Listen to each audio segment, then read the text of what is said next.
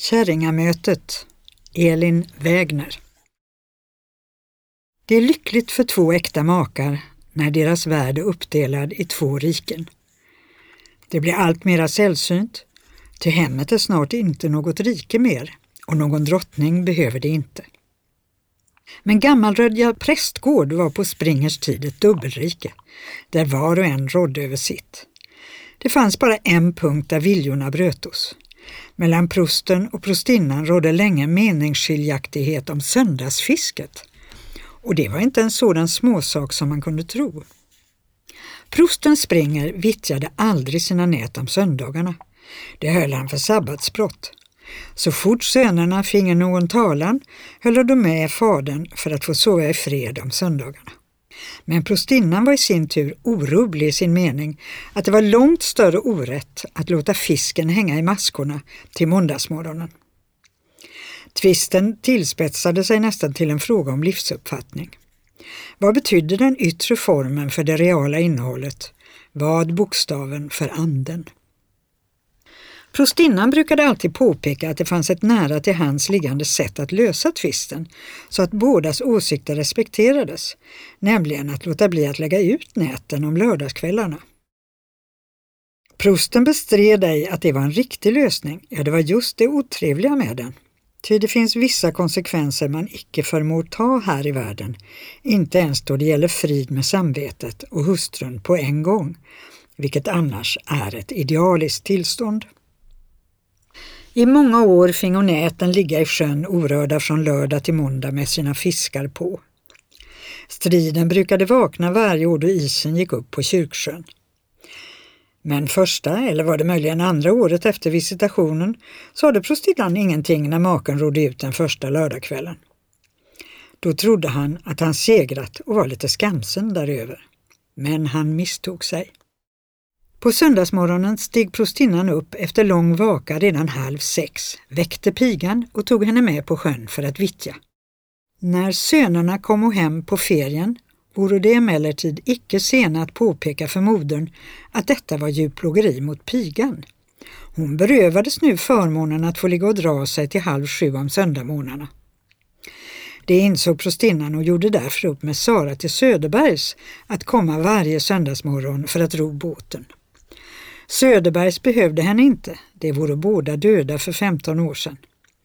Sara var numera gift med en dagsverkare som troligen hade ett namn, men hon kallades ännu allmänt efter sitt forna döda herrskap och förvånade sig ej däröver, då hon visste att hon var ett husgeråd.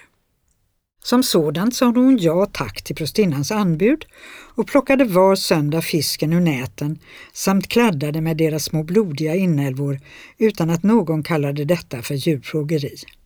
Det gjorde hon med samma hopbitna tålamod som hon tvättade barntvätt, dränkte katter åt känsliga personer, brände upp råttbon, nackade höns, plockade och tog ur dem. Ingen anade hur Saras egna inkrom vände sig vid dessa äckliga sysselsättningar. Man visste hur väl hon behövde lite redig mat och en slant och var glad att kunna förse henne därmed. När hon stundom gick bortom knuten och av rent äckel gav upp det hon blivit trakterad med sade man Stackarn, nu ska hon ha småfolk igen. Och så var det inte mer med det. Den som händelsevis försökt att pejla Saras sinne sådant det levde under en tyst och tacksam yta skulle ha fått veta att hon ägde en levande och trotsigt resignerad själ. Hon hade en syn på livet som på många punkter avvek från den fastställda. Hon ansåg icke livet för något absolut gott och icke barn för en Guds gåva. Att hon ändå ständigt födde barn berodde på att hon icke kände någon utväg att få slippa. Den gången då den gamla barnmorskan hjälpte henne med det åttonde barnet sa hon, så tråkigt det blir att få lov att byta barnmorska. Då sade verkligen denna, modig i anseende till sin förestående pensionering, jag tycker Sara ska säga nej till karln. Då går han till andra. Låt honom gå då. På det svarade Sara ingenting. Men om en stund sade hon, jag har ju bara sex år kvar till 50. Det var hennes tröst. Då visste hon att det skulle bli slut med detta avlande, bärande och födande som hon råkat in i efter Guds underliga, alltför underliga råd. Den sista ungen kom till världen då hon var 49, så hon hade räknat rätt. Men om den hoppades hon ömt och innerligt att han snart skulle tryta. Just det var vad hon tänkte en förtrollande morgon då hon åter begav sig ut att fiska med prostinnan, ty pojken var sjuk. Även denna var vid ett strålande humör. Efter en dramatisk uppgörelse med sommaren hade hösten slagit sig till ro med en segrares mildhet. Prostinnan njöt av denna mildhet och kände sig själv i släkt med dagen, solig och sval, lätt gulnad, fullkomligt stilla och klar. Även i hennes liv var kommen en ny årstid. Stilla hade hennes värld slutit sig igen efter de tankestrider som rispat hål på dess trygga ring. Idag skulle Markus predika för första gången. Det var ett tecken till att de unga snart vore färdiga att ta vid. Man såg fram mot slutet av sin gärning sådan den var. Lovad vare fullbordaren, Gud alena. När prostinnan böjde sig över båtkanten för att vinda upp det första nätet fann hon vattnet så klart att man kunde genomskåda det ända till bottnen. Hon såg där nere ett långt försvinnande silverglitter av fångna sikar och mörtar och anade abborrarna. Stackarna, de hade rusat i snaran och inte förmått krångla sig därur. Resignerade och orörliga hängde de med ömma gälar i maskorna som om det varit en rad saror till Söderbergs. En svag möjlighet fanns för dem att klara sig just vid det ögonblick då de kom upp ovanför vattenytan. En äkta fiskare söker vara kvickare än fiskarna själva när han drar nätet in över båtkanten. Prostinnan däremot sölade och många snabba silverblixtar försvunna i djupet då hon vittjade. Det kunde prosten inte kontrollera, ty han var inte med. Den blanka mörka vattenytan under skogens morgonskugga bröts av det muntra silverplask de ångestfulla djuren åstadkommo. Det vore många idag. Fast åtskilliga försvunnit i djupet låg massor i konvulsioner på båtbottnen. Bedöva dem, Sara, sa prostinnan. Och då visste Sara att hon skulle slå dem i huvudet med en sten. Hon avskydde att göra det, men kunde icke komma ur sitt ödes nät förrän döden slog henne i huvudet med en sten och ingen skulle fråga efter hur länge hon obedövad skulle kippa efter luft innan dess. När alla näten vore vittjade rodde de två kvinnorna hem. Sara satt på toften med hårt hopknipen mun om det lilla hon fått behålla av gusslånet hon blivit trakterad med innan de begåvo sig av.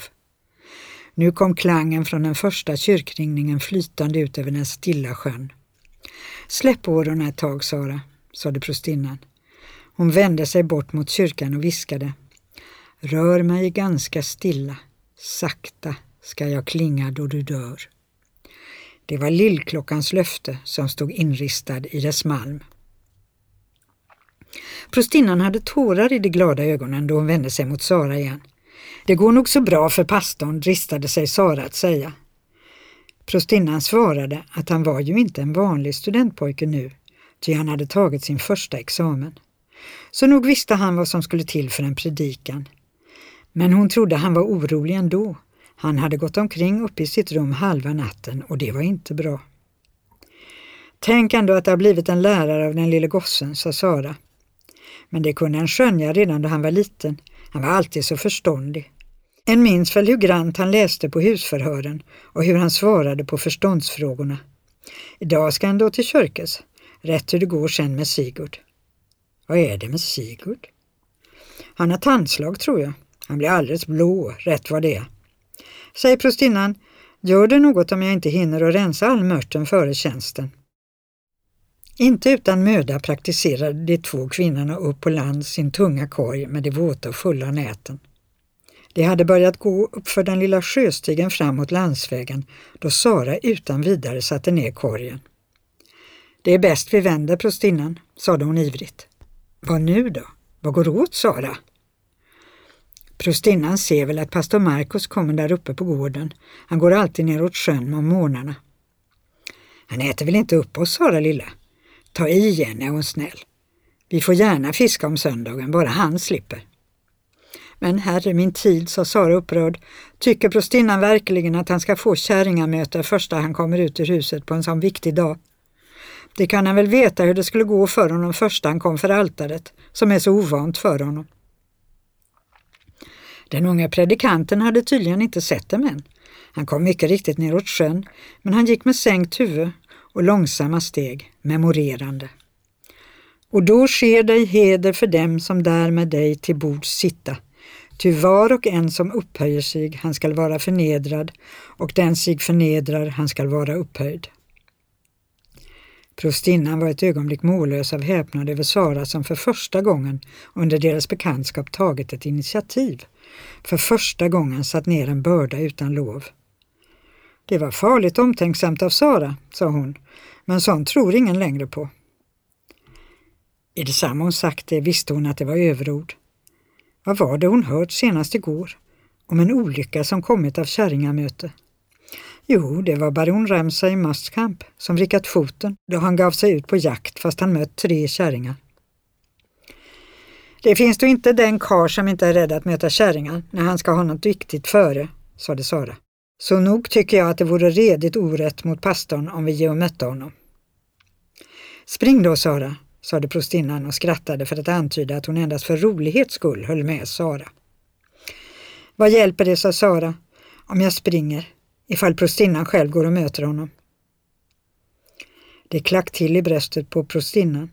Det hade inte fallit henne in att hon var i samma fördömelse som Sara. Hon var 15 år äldre än sitt hjälpe, men betraktade ändå det som kärring, inte sig själv. Sara begriper väl att jag inte kan gå och möta honom ensam med den tunga korgen, sade hon häftigt, men inte så häftigt som hon skulle sagt det förr. Sara var redan på väg ner mot sjön igen. Men vad ska vi göra om han kommer efter oss ner till sjön? ropade prostinnan.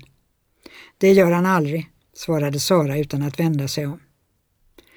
Prostinnan önskade innerligt att Markus ville vika av landsvägen och komma ner för att hälsa på sin mor.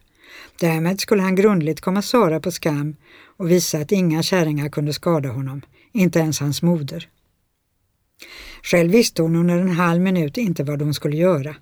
Hon slets mellan lusten att gå och möta Marcus helt frankt och att följa efter Sara i ödmjukhet och självförglömmelse. Bara hennes tvekan var ovärdig henne själv och hennes upplysta son, men ändå. Nu fick hon lära sig att det inte varit så lätt för far att låta bli att sätta ut näten om lördagskvällarna. Sara hade nu hunnit ner på bryggan igen och lade sig ner vid kanten. Prostinnan skynda sig, ropade hon. Här ligger det där lakanet som vi saknar sista byken. Det var ett pinsamt ämne, ty i grund och botten hade Sara tagit det lakanet när hon inte visste sig annan råd för sin minste. Men vad skulle hon göra? Prostinnan hade inte väl hört ordet lakan förrän hon störtade ner mot bryggan och lade sig ner bredvid Sara. Det var inte så mycket för lakanet, men nu kunde hon försvara för sig själv att gå i vägen för att ej bringa otur åt sin son. Ja, där låg hon nu döttrarna av Blendas döttrar.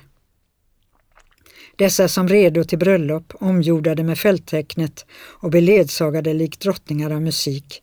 Dessa som ärvde lika med broder och make på den tid då alla andra svenska kvinnor fingo nöja sig med hälften. Dessa som haft sina egna stämmor, rådslag och lekar och sina egna gårdar och slott. Markus hade nu hunnit ett stycke på vägen ner mot sjön. Han lyfte sina ögon och såg genom alebuskarna två kvinnor, varav den ena hans moder. De låg på knä vid bryggan och tittade ner i vattnet. Det har hänt något med näten, tänkte han och därvid raskade han omedvetet på stegen. Markus var en upplyst ung man, intet av hedendomens mörker eller hedendomens respekt för trollkunniga gamla prästinnor och kloka kvinnor lodde vid honom mera. Men i alla fall, kärringamöte är kärringamöte och eftersom de inte hade sett honom så kunde de inte ta illa upp om han inte avbröt sina tankar för att gå ner och hjälpa dem vid näten. Tänk mina åhörare, vilken skam för den bröllopsgäst som måste underkasta sig att bli nedflyttad från hedersplatsen därför att det kommit en förnämligare gäst. Förresten, inte folierade hans världsliga jag. Då jag tänker på det är det egentligen onödigt att understryka denna uppmaning till ödmjukhet vid kalas som mina väluppfostrade åhörare för länge sedan tagit ad notam. Men Sara då, sa under tiden prostinnan retligt, har hon blivit rent vill? Känner hon inte igen den vita stenen som har legat här vid bryggan i alla tider? Hur kan hon inbilla sig, eller mig, att det är mitt lakan? Nu har pastorn gått förbi, svarade Sara.